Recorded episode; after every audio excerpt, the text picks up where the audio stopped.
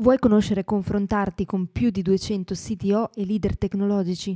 Ti aspettiamo nella community CTO Mastermind di Alex Pagnoni. Per entrare vai su www.ctomastermind.it, scritto www.ctomastermind.it. Ci vediamo su Slack. Microservizi, SOA, serverless. Scegliere il giusto pattern architetturale per il proprio prodotto digitale è una delle sfide più grandi e rischiose per un CTO. Quali sono le best practice per fare una scelta informata e in linea con gli obiettivi del business?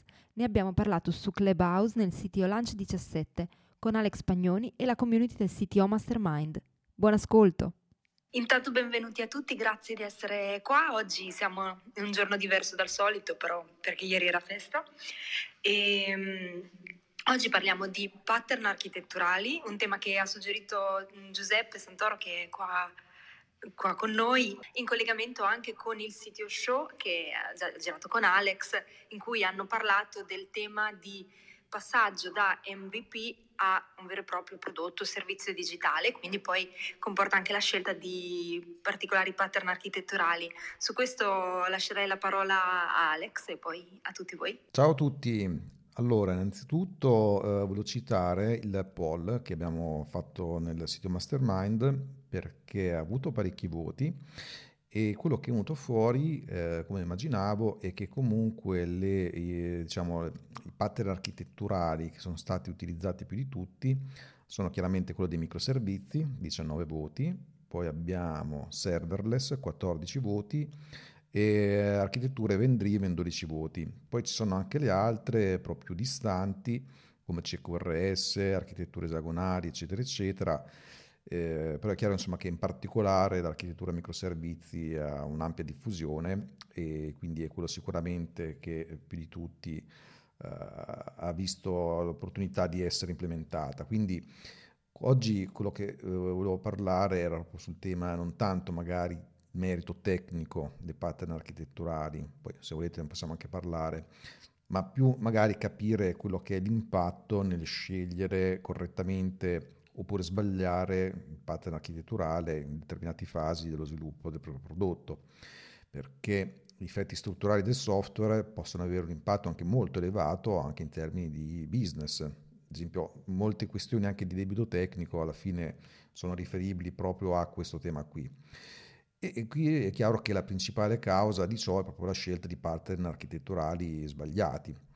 Però c'è una cosa importante da dire che non c'è un pattern architetturale corretto in tutti i casi, e qui che volevo porre l'accento, è che infatti è importante semmai scegliere l'architettura in base al proprio contesto e peraltro si possono usare anche più pattern all'interno di uno stesso sistema, questo per ottimizzare quelle che sono le singole sezioni di, di, codice o di componenti con l'architettura più adatta per quella specifica parte. Quindi non è che per forza dobbiamo andare dritti solo su un pattern, ma anzi in molti casi funziona proprio combinarli nel modo migliore.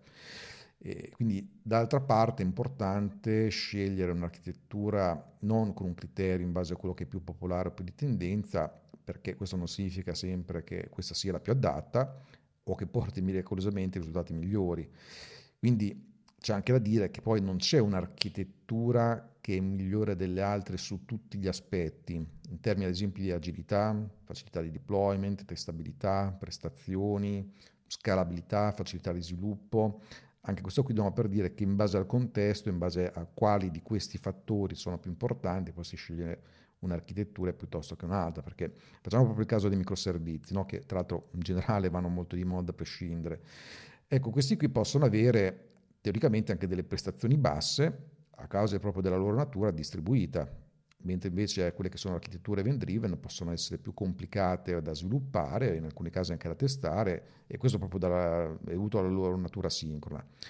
Quindi semmai è importante conoscere vantaggi e svantaggi delle varie tipologie di architettura per capire caso per caso quale adottare. E peraltro, altra cosa interessante che magari possiamo anche discutere dopo è il fatto che ho visto diverse aziende che sono passate da architetture avanzate, come ad esempio proprio quella microservizio, oppure facendo anche un parallelo lato infrastruttura Kubernetes, no? E poi però sono tornati indietro, o quantomeno magari una via di mezzo. Questo mi capita sempre più spesso. Ci sono anche diversi articoli che ne parlano di questo, eh, diverse persone con cui ho parlato hanno riferito proprio questa esperienza mh, mm, e non solo per questioni anche di competenze mancanti all'interno del team, proprio che non era la scelta più giusta. E, tra l'altro una cosa importante che per, do, do per scontato per noi, ma per chiarezza, chiaramente quando parliamo di pattern architetturali non ci riferiamo ai design pattern, no? cioè l'architettura e come è strutturato e organizzato l'intero sistema, i design pattern sono delle specifiche implementative, no? quindi come poi il codice effettivamente lo strutturiamo, cosa, quindi livello chiaramente diverso. E in questo c'è un ruolo specifico anche di quello che è l'architetto, che innanzitutto dal mio punto di vista è anche un programmatore, un programmatore senior, e non ci può essere, sempre dal mio punto di vista, un architetto che non programma. Così come dall'altra parte però non ci possono essere dei programmatori che almeno ad un certo livello non si occupano anche di alcuni aspetti di architettura.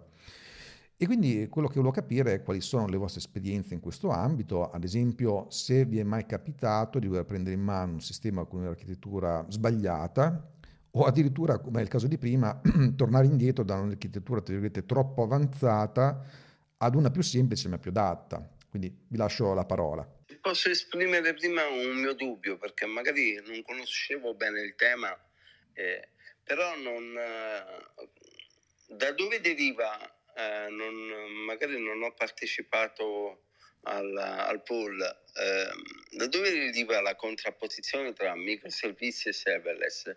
Perché nella mia opinione serverless è solo un modo in cui tu eh, implementi qualcosa e, e per sua natura è, è un servizio a parte e è, è difficile che su, tu su, una, su un'applicazione serverless ci metta chissà quante applicazioni, quindi è pure abbastanza chiusa dal punto di vista di dominio e dal punto di vista tecnico.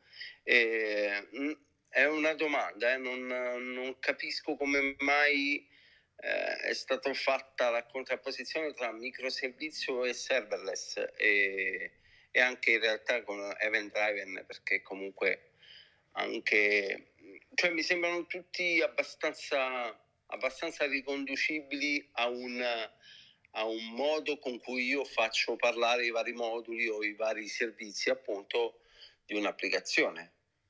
Mi sbaglio io o, ma allora diciamo il poll aveva diverse risposte, alcune di queste sono anche in parte sovrapponibili perché ad esempio tra le varie risposte alcune sono state aggiunte anche dai membri stessi, abbiamo il CQRS, come anche le varianti CQRS più ES e alcune di queste cose sono ortogonali tra di loro, quindi io posso avere un'architettura esagonale anche all'interno di altri tipi di di architetture. Diciamo che questo qui è stato esploso a seconda di quello che era l'aspetto prevalente. Diciamo un'architettura microservizi non per forza è serverless, ok? Perché potrebbe essere anche costruita all'interno di un sistema on-premise, ma potrebbe essere completamente a microservizi. Quindi dopo serverless magari è inteso anche più in un senso anche proprio di gestione anche a livello di infrastruttura, quindi non per forza poi serverless deve essere per forza un qualcosa a microservizi. Quindi sono visioni anche un po' diverse, in parte sovrapponibili, però non, cioè non le vedo in contrapposizione. Eh. Infatti,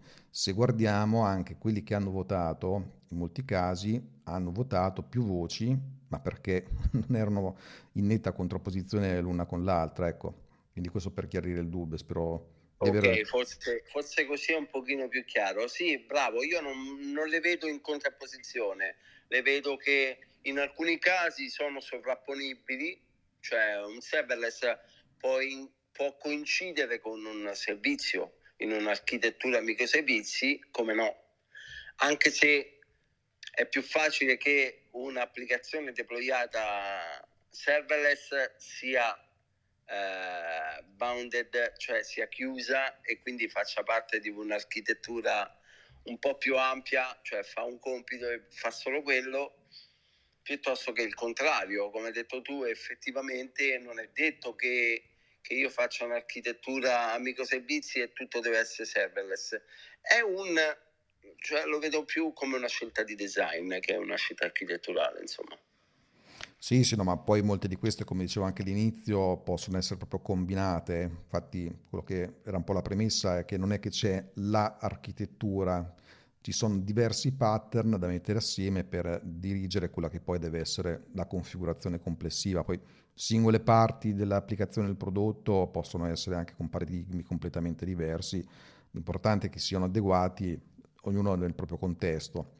Quindi detto questo, eh, volevo sapere se c'erano delle esperienze in merito, più o meno come dicevo prima, o di qualcuno che ha dovuto cambiare completamente approccio ereditando un prodotto, una piattaforma già esistente, oppure storie dell'orrore, non so, mm, ditemi voi se avete qualcosa da raccontare. Allora, io volevo, prima cosa, rispondere un secondo a Danilo sul, sul poll, perché il poll, diciamo, l'avevo pensato io dopo il CTO show e eh, l'avevo diciamo, pensato per capire un po' in generale eh, nel panorama diciamo, di tutti i CTO presenti all'interno della community eh, quali diciamo, pattern eh, o eh, modelli architetturali venissero usati nelle loro, nelle loro piattaforme, nelle loro aziende per avere così un po' un panorama di quello che è lo stato attuale non, non c'era, come ha detto Alex, una contrapposizione tra, uh, tra le cose. Uh, erano diciamo, un set di possibili,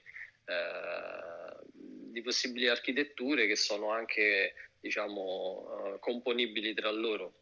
Quindi ero Perfetto, curioso, grazie Giuseppe. Sì, sì, ero curioso di, di capire quanto magari le mie idee si discostassero dalle attuali implementazioni di altri, uh, di altre realtà. Perché poi noi. No, no, siamo... ma ci sta, ma col fatto che non sapessi da dove provenisse questa cosa, eh, capito? Eh, mi certo, è sorta no, la domanda, certo. tutto qua. Però sono d'accordo okay. con te, è giusto, eh, va benissimo.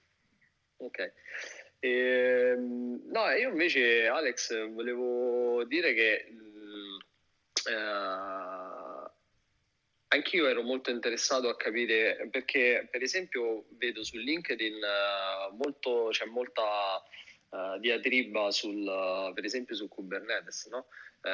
Molti lo sanno, altri dicono che è troppo complesso. Ecco, io per esempio sono un utilizzatore in produzione di Kubernetes e anche sugli altri ambienti, diciamo, noi abbiamo strutturato tutto il nostro cluster con Kubernetes e un service mesh che si chiama Istio. E uh, diciamo, utilizziamo queste tecnologie per semplificarci la vita sotto tanti punti di vista nel management di applicazioni diciamo, in ambito cloud. E, e quindi eh, dal mio punto di vista io le trovo assolutamente uh, utili. Mm, credo che assolvano in qualche modo a una grande percentuale di um, diciamo di, di, operazioni, di operation che altrimenti sarebbero uh, diciamo complesse da, da, eseguire dal punto di vista sistemistico, per esempio, e, di provisioning. Mm, e, e, trovo quindi che uh, molte di queste, diciamo, di queste nuove tecnologie uh, siano fondamentali a in questo momento per poter dare un boost diciamo, la, alla produttività uh, dell'azienda. E io trovo anche difficoltà diciamo, a capire chi invece lo giudica troppo complesso. Secondo me nel momento in cui tu, poi è ovvio, no? che cosa vuoi costruire? Se vuoi costruire un'applicazione, un prodotto che sia in grado di Uh, rispondere a certe specifiche come la scalabilità o uh, la resilienza, uh, Kubernetes ti aiuta a risolvere diciamo, questi, in, in, parte questi problemi, perché poi comunque sia c'è tutto, cioè i tuoi applicativi devono essere costruiti per vivere in questo ambiente essere in grado di essere anche loro resilienti e scalabili, però in generale questi tool ti permettono di assolvere a, di, a, diverse, eh, a, diverse, funzioni in modo semplice a posto tuo, cosa che eh, altrimenti dovresti rifare tu e reinventarti un po' la ruota. Eh, quindi dal mio punto di vista io eh, li, li, ho abbracciati. Poi non so, altre diciamo ehm, altre realtà magari eh, hanno avuto dei problemi e, eh, e sono tornati indietro. Anche io ho letto molti articoli, in particolare ne ho letto uno in cui eh, loro erano passati ai microservizi, adesso non ricordo bene l'azienda, però eh, ne avevano, secondo me, mh, avevano preso troppo sul serio la parola micro, perché poi sui microservizi secondo me c'è, c'è tanta, diciamo, um, cioè la difficoltà maggiore è, capi- è, capire quanto deve essere micro microservizio, perché altrimenti rischi di creare una mesh gigantesca e un'infinita uh, serie di chiamate inner, cioè tra microservizi a cascata che possono poi essere difficili da mantenere, da testare, ehm, le, diciamo, le transazioni, tutto il concetto di transazionalità diventa molto più complesso, i tempi e la latency aumentano in base a quanto è complesso lo stack uh, di chiamate tra microservizi, quindi ci sono tante, tante, tante cose che possono andare male se progetti male diciamo, la, il, il, tuo set di microservizi. Ovviamente se hai 5.000, 5.000 veramente 5.000 come numero microservizi è di una complessità eh, secondo me eh, importantissima, enorme e quindi rischi poi di dover fare un passo indietro. Io credo che sia più quindi un problema di, um, di visione di quello che deve essere diciamo, un'architettura a microservizi e quanto devono essere uh, grandi e qual, qual, è il loro boundary uh, per ognuno di essi, perché ovviamente ogni, ogni volta che tu spezzi uh, il caso d'uso in più microservizi aumenti la complessità di interazione tra essi. Sì, verissimo. Tra l'altro, proprio anche su questo aspetto qui, c'era chi proponeva che tra i principali criteri da utilizzare per scegliere un'architettura piuttosto che un'altra, e anche quale estensione darne poi a quell'architettura, c'era anche di tenere in considerazione gli aspetti cognitivi della cosa, perché effettivamente arrivare all'architettura che ha 5.000 microservizi magari tecnicamente funziona, ma poi non funziona in termini proprio di carico cognitivo degli sviluppatori, che poi veramente hanno un lavoro gigantesco anche semplicemente per eh, capire e ricostruire la situazione e quindi anche quello lì è un fattore importante da tenere in considerazione, quindi non solo meramente tecnico, ma c'è anche proprio questo qui. Quindi sicuramente molti, ecco, il termine microservizi l'hanno preso proprio veramente un po' all'estremo e sono andati troppo, troppo sul micro. E questo infatti era uno dei fattori citati proprio anche in alcuni di questi articoli di aziende che hanno fatto rollback di scelta architetturale. Quindi questo sicuramente lo terrei in considerazione. È un problema. Sì, oh, vai, scusa, scusa, è vai, pro... eh, scusa, è un problema che ho visto capitare quando si scambia quando si comincia a fare a progettare microservizi in base alle funzioni che devono essere messe a disposizione e non alle entità. Per cui se tu hai una entità che per esempio è il cliente, tu puoi spezzare il CRAD del cliente in, in 4-5 funzionalità, ok? E farne invece un microservizio che le gestisce tutte, tante volte lo spezzarlo è un errore. Questo è un caso ricorrente, insomma. Eh, io volevo dire una cosa, però se devi finire Giuseppe su questo argomento qua, te, ti lascio... No, no, no, no, prego, prego. Volevo dire che eh, usare pattern architetturali, ma in questo caso direi anche a livello di, di design pattern sui linguaggi, non è che sia proprio obbligatorio. Cioè, eh, quando si progetta un sistema dobbiamo coprire il gap tra quella che è dalla, dall'analisi funzionale, dal problema nel mondo reale, all'analisi, la, la decisione dell'architettura va fino all'implementazione. Allora, per come la vedo io, i pattern è un po' come nella cucina, ci sono le ricette però le ricette non è che devi per forza usare sempre le ricette, quando hai capito bene gli ingredienti, magari le ricette le hai imparate e te le sei anche dimenticate, allora sicuramente è utile essere eh, forbiti, essere letterati, si potrebbe dire in questo caso, e conoscerne, perché nel momento, tante spesso capita che uno dei tuoi problemi a livello architetturale viene ben risolto da un pattern, ma non è detto che non ci saresti arrivato con una soluzione comunque accettabile o abbastanza buona o anche eh, a seconda del problema di quanto è originale o si da, discosta dalla da prassi, dai problemi che capitano più di, fre- capitano più di, capitano più di frequente, eh, non è detto che non sia male eh, inventarsi, che non si riesca a inventarsi qualcosa che risolve il problema in maniera migliore. Poi c'è il discorso ne, nelle nelle discussioni che si trovano in giro, negli articoli, un pochino si gira sempre sugli stessi problemi. Eh, eh, però il problema di architetture non è solo lì, nel senso c'è il problema di gestire il volume, eh, le prestazioni, di fare l'analisi delle prestazioni e, e, e, qua, e, questo è collegato poi con gli strumenti che ci sono attualmente sul mercato come eh, Kubernetes oppure voglio usare un sistema serverless, serverless, che sia di un fornitore di cloud oppure no, però quando si parla di architetture mh, cioè, ci sono anche delle problematiche fuori da quello. Allora forse eh, è meglio tenere eh, l'occhio sul problema generale.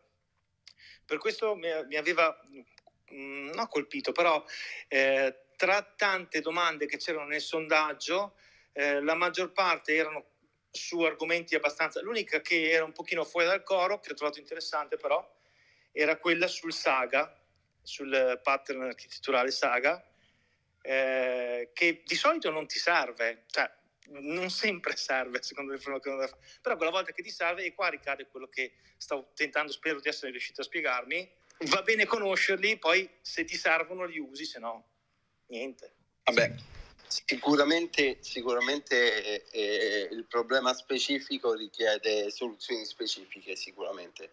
Eh, è ovvio um, è, è, chiaro che, che le persone eh, sono andate sui pattern a microservizi un po' per moda, un po' per...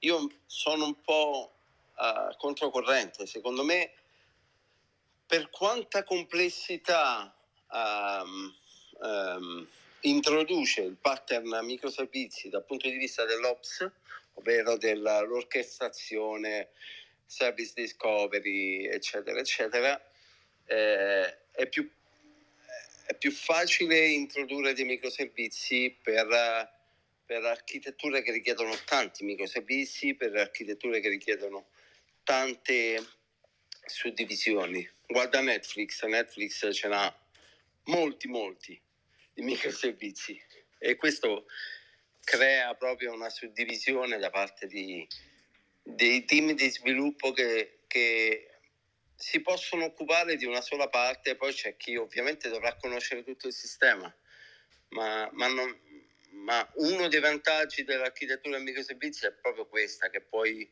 rendere chiuso eh, il team di sviluppo per un determinato microservizio, che crearci anche il suo life cycle dietro eh, che è indipendente dal life cycle degli altri microservizi che vengono su. Quindi la dimensione conta in questo caso e secondo me è molto importante capire, per esempio prima mi pare Giuseppe parlasse del fatto che i microservizi quando si chiamano troppo tra di loro, ecco, probabilmente si è fatto l'errore di suddivere in microservizi de, un servizio che dovrebbe essere tutto all'interno. È una delle regole basi è questa, quando tu vedi il disaccoppiamento va fatto proprio sulla base del numero delle volte che tu hai necessità di ricorrere a un altro microservizio. E quindi se, se questo è troppo frequente significa che quello è lo stesso servizio. Sì, volevo aggiungere, allora, prima di tutto la mia esperienza mi dice che le architetture ibride sono poi quelle che ho sempre visto implementare, cioè difficilmente ho visto funzionare qualcosa che era eh, orientato soltanto a un tipo di architettura. Um, poi bisogna ricordarsi che eh, ci sono architetture che vengono disegnate non, se, non, solo quando tu parti da un prodotto devi realizzarlo da zero, ma ci sono anche architetture che devono integrare prodotti esistenti. Allora la domanda è, ad esempio, potrebbe essere, se io devo mettere un CMS nella mia architettura, cosa faccio? Vado a microservizi? Eh, probabilmente la risposta devo andare, devo fare un misto, ok? Non so se il CMS qualsiasi esso sia, eh, come si può adattare a quello che sto facendo. Ehm, volevo poi ehm, raccontare una breve storia. Alex chiedeva storie in cui un'architettura è fallita. Eh, sì, una event driven in cui le macro servizi, diciamo, non erano microservizi, eh, scambiavano così tanti eventi che alla fine al primo test di performance tutto il giocattolo eh, si è dimostrato inefficiente, per cui si è stato dovuto fare una, un cambiamento architetturale e portarlo in SOA, un Service Oriented Architecture. Eh, una parte è rimasta event driven, puramente event driven, ma un'altra è, è diventata SOA, che era molto più efficiente. Questa è una storia che mi è capitata su, su un progetto molto importante. Un'ultima nota, prima che lascio a voi la parola, eh, mi piace l'argomento serverless. Eh, per me serverless è quando io eh, non mi devo preoccupare della scalability ed, e, ed è ovviamente tutta la parte eh, che riguarda anche l'availability del servizio, cioè è completamente gestita come un servizio unico, quindi potrebbe essere Lambda per AWS. In quel caso, eh, specialmente nel, nel, in discorso di rapidità, quindi attenzione anche all'architettura, un attimo in che fase di progetto sei, cosa stai facendo in questo momento, magari devo realizzare una mobile app molto veloce, eh, ho bisogno di creare comunque una base, non mi devo preoccupare troppo del backend in questo momento, magari metto un serverless ehm, e risolvo velocemente la questione. Poi col serverless ci posso aggiungere tutto quello che voglio, nessuno, nessuno ti obbliga a rimanere serverless a vita per tutto il disegno anche futuro, l'evoluzione del, del progetto stesso. Eh, lascio a voi. Posso fare una domanda? Um, per quanto riguarda serverless, tu dici che comunque sia non ti preoccupi perché ci pensa tutto il cloud scala, eh, che secondo me è, cioè, ovviamente è vero in parte perché scala la parte comput- computazionale, però poi uh, invece la, magari i dati li leggi da un database, il database comunque sia può essere un single, un single point of failure. Eh, tu diciamo, vabbè, poi ci stanno diversi tipi di database, quindi qua abbiamo un discorso a parte. Però nella tua esperienza... Hai, hai anche un database serverless, scusa ti interrompo, ci sono anche esatto, quindi eh, cioè, dici, tipo un, un, un DynamoDB.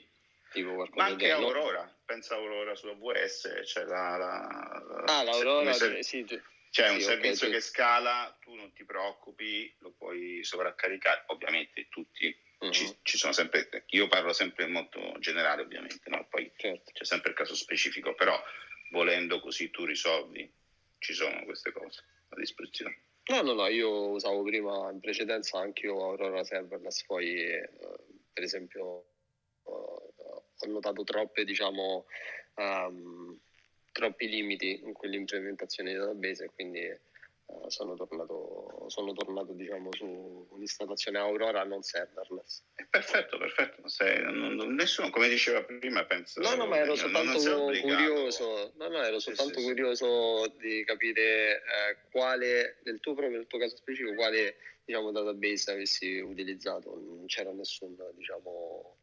Uh, niente che era soltanto una domanda. Ecco. E invece per, di... per, per scusa, quanto riguarda. Ecco. Sì, vai, scusa. Ah no, non ti volevo dire, per, per le soluzioni serverless anche noi abbiamo usato DynamoDB e anche in alcuni casi RDS, eh, servizio RDS con, con MySQL, ma, ehm, ma, semplicemente perché in quel caso eh, era, era, perfetto per quello che dovevamo fare, non c'era nessun, nessun problema che ci facesse pensare a fare qualcos'altro o a dover fare cose più complesse. Cioè, le, le, cose sono ah, veramente molto combinabili, no?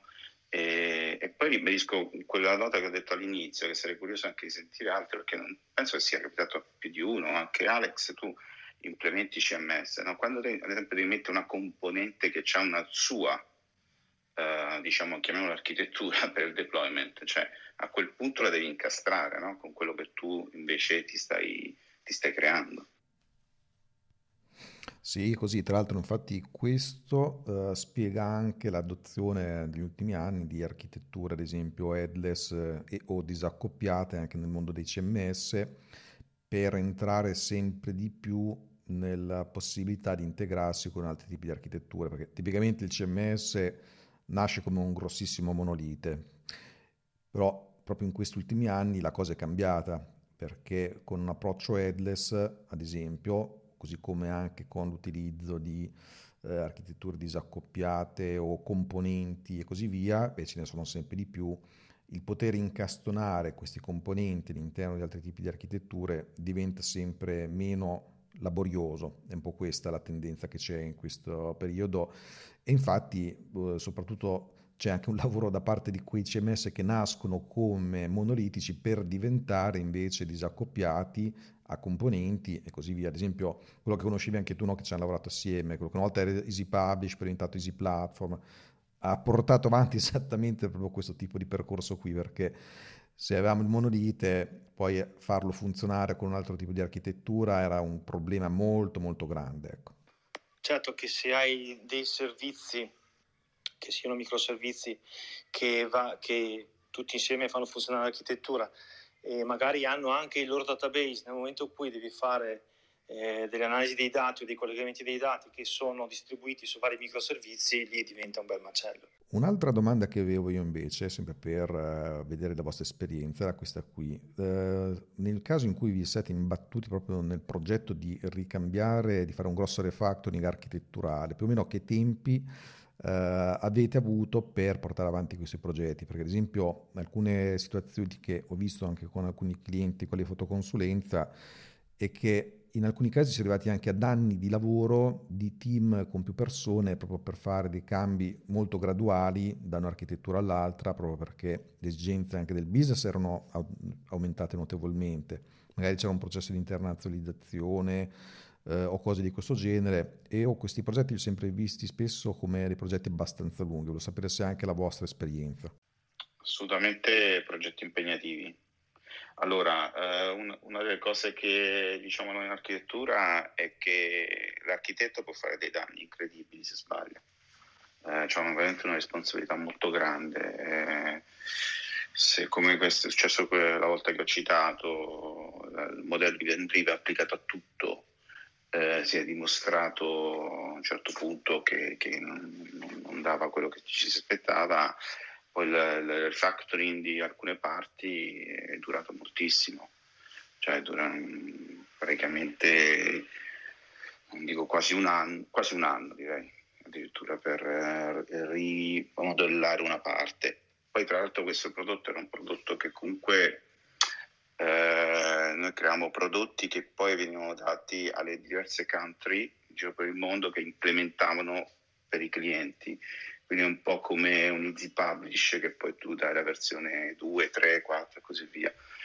E per fortuna per altri clienti eh, andava bene, per un, noi ci siamo accorti quando c'è stato un cliente che aveva delle esigenze di prestazioni particolari e le abbiamo visto tutto il limite di quello che era stato fatto. Eh, quindi in parallelo abbiamo dovuto creare una major release che fosse un'evoluzione del prodotto stesso. Grazie mille Roberto. C'è qualcun altro che vuole condividere la propria esperienza in questi termini o ha delle esperienze un po' diverse? Prego Giuseppe. Sì, um, diciamo che uh, anch'io poi come nella chiacchierata che abbiamo fatto con Alex nel uh, CTO Show uh, ho dovuto affrontare diciamo, questa, questa trasformazione che io cioè in base a quella che è la prospettiva dell'azienda o comunque sia le speranze di prospettiva dell'azienda, credo che sia fondamentale applicare eh, il prima possibile, come diceva quell'altro uh, ragazzo che adesso si è scollegato, credo, e, um, è arrivare a, a introdurre microservizi può portare ovviamente a una complessità superiore, ma è una complessità che tu metti sul piatto della bilancia per una prospettiva futura, ovviamente, per non rincorrere nel momento in cui magari eh, la tua azienda necessita magari di, cioè no, necessita, arriva, eh, cresce velocemente o comunque sia crescono uh, le chiamate ai tuoi sistemi e quindi uh, essere pronti e attuare questa trasformazione uh, non troppo presto ma neanche troppo tardi, quindi cercare un po' di anticipare i tempi e questo secondo me è sempre, uh, cioè il CTO è là è veramente la bravura che deve, deve riuscire a capire che, che, ne so, fra tre mesi avrai il problema e quindi pre- iniziare a prevenire quelli che saranno i futuri problemi che incontrerai di scalabilità e tutto, ma non perché lo vuoi fare perché è divertente, è bello. Eh. Cioè, tu puoi avere pure il monolite e andare avanti così, però poi dici, ma se fra tre mesi la mia azienda aumenta il numero persone da 10 a 30, come poi gestisco lo sviluppo di un monolite? Se mh, i clienti crescono da uh, così tanto da passare da 10 richieste al secondo a 100 richieste al secondo, il mio applicativo uh, riesce a reggere questo nuovo carico. Ovviamente se passa da, da 10 a 1000 o 10.000 al secondo eh, sono altri tipi di problemi di scalabilità. Quindi avere diciamo, in, testa queste idee che ti permettono di cercare di anticipare un pochettino il futuro uh, permette poi a tutto il team e all'azienda di vivere uh, questa transizione in un modo più sereno, altrimenti poi si rischiano questi problemi qui uh, di, di, di rincorrere, di fare modifiche architetturali importanti perché magari sotto un determinato carico quell'architettura non funziona. Ok? E, per esempio, pensavo quando tu hai detto faccio un'architettura serverless, io subito pensavo, vabbè, però poi dietro c'è un database che è limitato, non ti funzionerà poi a un certo punto. E questo vale anche, uh, vale anche se tu dici che hai un database serverless, perché per quanto possa scalare, magari non puoi sopportare i costi. Quindi ci sono, diciamo, dei limiti sempre in quello che è poi la scelta, che dipendono da poi l'effettivo uh, momento e che tu andrai ad incontrare. E ogni diciamo, tipo di problema magari ha una soluzione diversa o si devono rimettere le mani a quella che è l'architettura, quindi avere un po' chiare tutte queste cose, fare un balance e accettare il rischio. Per esempio, se uh, questo architetto aveva fatto questa, diciamo, uh, questa scelta dell'event driven uh, e, e, l'aveva fatta però su, magari su dei presupposti che non so, era una, un, diciamo, un applicativo che doveva reggere 100 messaggi al secondo, se sparo un numero.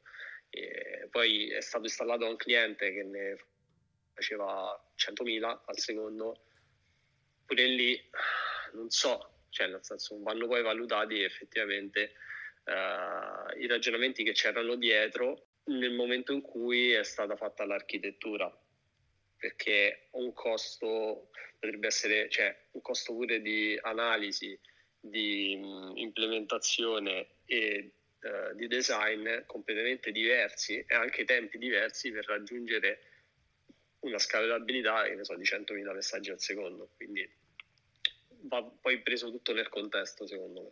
C'è nessuno da dire qualcosa di qualcosa io?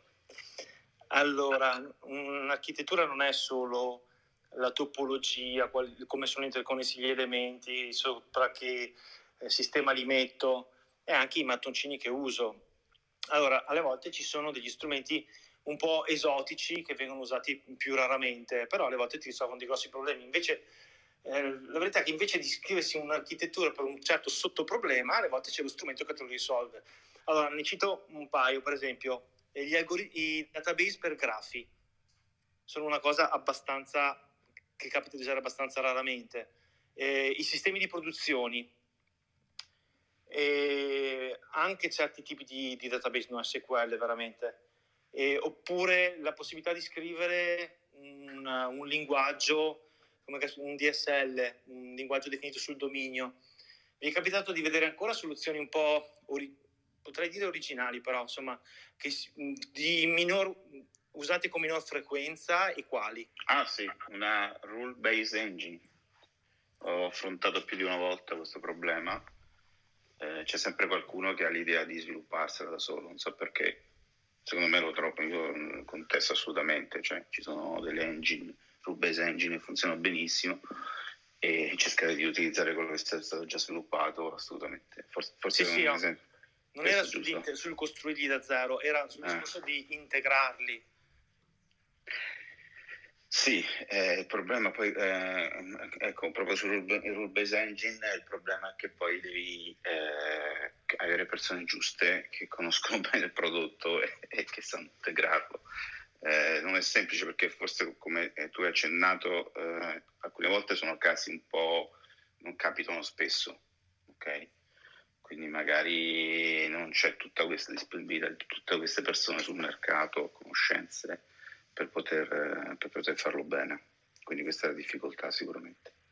Sì, è vero che da una parte non capitano spesso, dall'altra parte c'è il rischio, e questo capita più spesso, eh, di, insomma, che ho visto usare, eh, impostare architetture perché l'architetto o i programmatori lo sapevano fare così e non solo non hanno vagliato strumenti magari un po' meno conosciuti, ma comunque gli strumenti che conoscevano erano limitati a quelli di cui si parla di solito, senza puntare il dito su niente. Eh, Assolutamente vero, però come giustamente tu hai proprio detto, l'architettura non è solo i componenti, c'è una voce in architettura che si chiama maintainability e devi anche capire se riesci a mantenere il prodotto con, con le risorse che hai, quindi è un lavoro difficile. Beh, ma lì fai un, fai un calcolo, insomma, costi Sì, sì, no, no, assolutamente, dire, è sempre un discorso difficile e, e, tra l'altro è un argomento molto interessante, quello di cosa può fare un team, eh, le competenze del team, cosa fa, Uh, guidano un po' quelle che sono le scelte, non dovrebbe, si dovrebbe cercare a quel punto di avere un approccio differente. Quali sono gli approcci, ad esempio, che voi seguite se vedete una limitazione in certe aree? Cioè, preferite utilizzare le risorse che avete e quindi cercare di in qualche modo risolverlo, chiamiamolo in casa, anche se non è proprio cioè, corretta la parola, oppure siete convinti al 110% e a quel punto andate sul mercato prendete un consulente, anche se ovviamente ci sarà un incremento di costi, questo è inevitabile. Ma sicuramente uno dei parametri è la continuità del servizio, nel senso che poi il consulente sarà disponibile in futuro, non sarà disponibile, quelle conoscenze te le porti in casa oppure ti restano fuori, che restano fuori di solito non è mai un, un si cerca di evitarlo, penso però si esatto. possono acquisire, viceversa. Esatto, esatto. Però io intendevo più la situazione in cui eh, hai anche l'opzione di potertelo gestire in un modo diverso, magari non è proprio l'ideale per te, ma potrebbe comunque funzionare ugualmente. Cosa in fai? Fai il compromesso? Nel senso, preferisci fare il compromesso o dire no, quella è la situazione migliore, io vado con la migliore, punto. Cerco la migliore, punto. Oppure dici, beh, io però in casa potrei avere una soluzione che non è l'ideale, non è proprio la migliore, però comunque funz- funzionerebbe. Cosa preferisci fare? No, fai, dipende da caso a caso. Non, non, penso che ci sia una regola, personalmente. Io cerco, io lo dico sinceramente, eh, io eh, nei team cerco il più possibile di sfruttare le risorse che sono presenti, anche perché le valorizzi molto di più a meno che non ci sia ovviamente qualcosa che la vedo limitativa e non accettabile. Quindi, quindi vedo qualcosa che nel lungo, breve e lungo termine non sia accettabile, a quel punto bisogna assolutamente eh, aggiungere qualcosa alle competenze. Però se non è eh, strettamente necessario, se comunque può andare, è sufficiente, io prediligio il, il team eh, esistente. Sì, sì, penso che sia un che tanti condividano questo pensiero. Sì, anch'io eh, appro- cioè, approccio in questo modo, anche per i costi ovviamente, però eh, dare la possibilità di far uh, crescere le persone è sicuramente un, un, ottimo modo per tenerle poi eh, nel team. Che, che, poi qua si apre tutto un altro dibattito, cioè eh, specialmente riferito all'Italia, perché è una cosa secondo me che è un costante in Italia, nel senso, vediamo se riesco a spiegarmi, e la maggior parte delle aziende in Italia il software lo sviluppa o fa system integration, nel senso, ri- se ti serve un pezzo di software che non hai, lo, non fai il prodotto finché non lo trovi, oppure ci provi. E a quanto visto io sono un po' pessimista su questa cosa, qua più che altro no, se, non si, no, no, se, non c'è il pezzo che ci fa quel problema lì insolubile, è insolubile, non lo facciamo, non ci proviamo neanche. Io distinguerei anche tra aziende tech e non tech.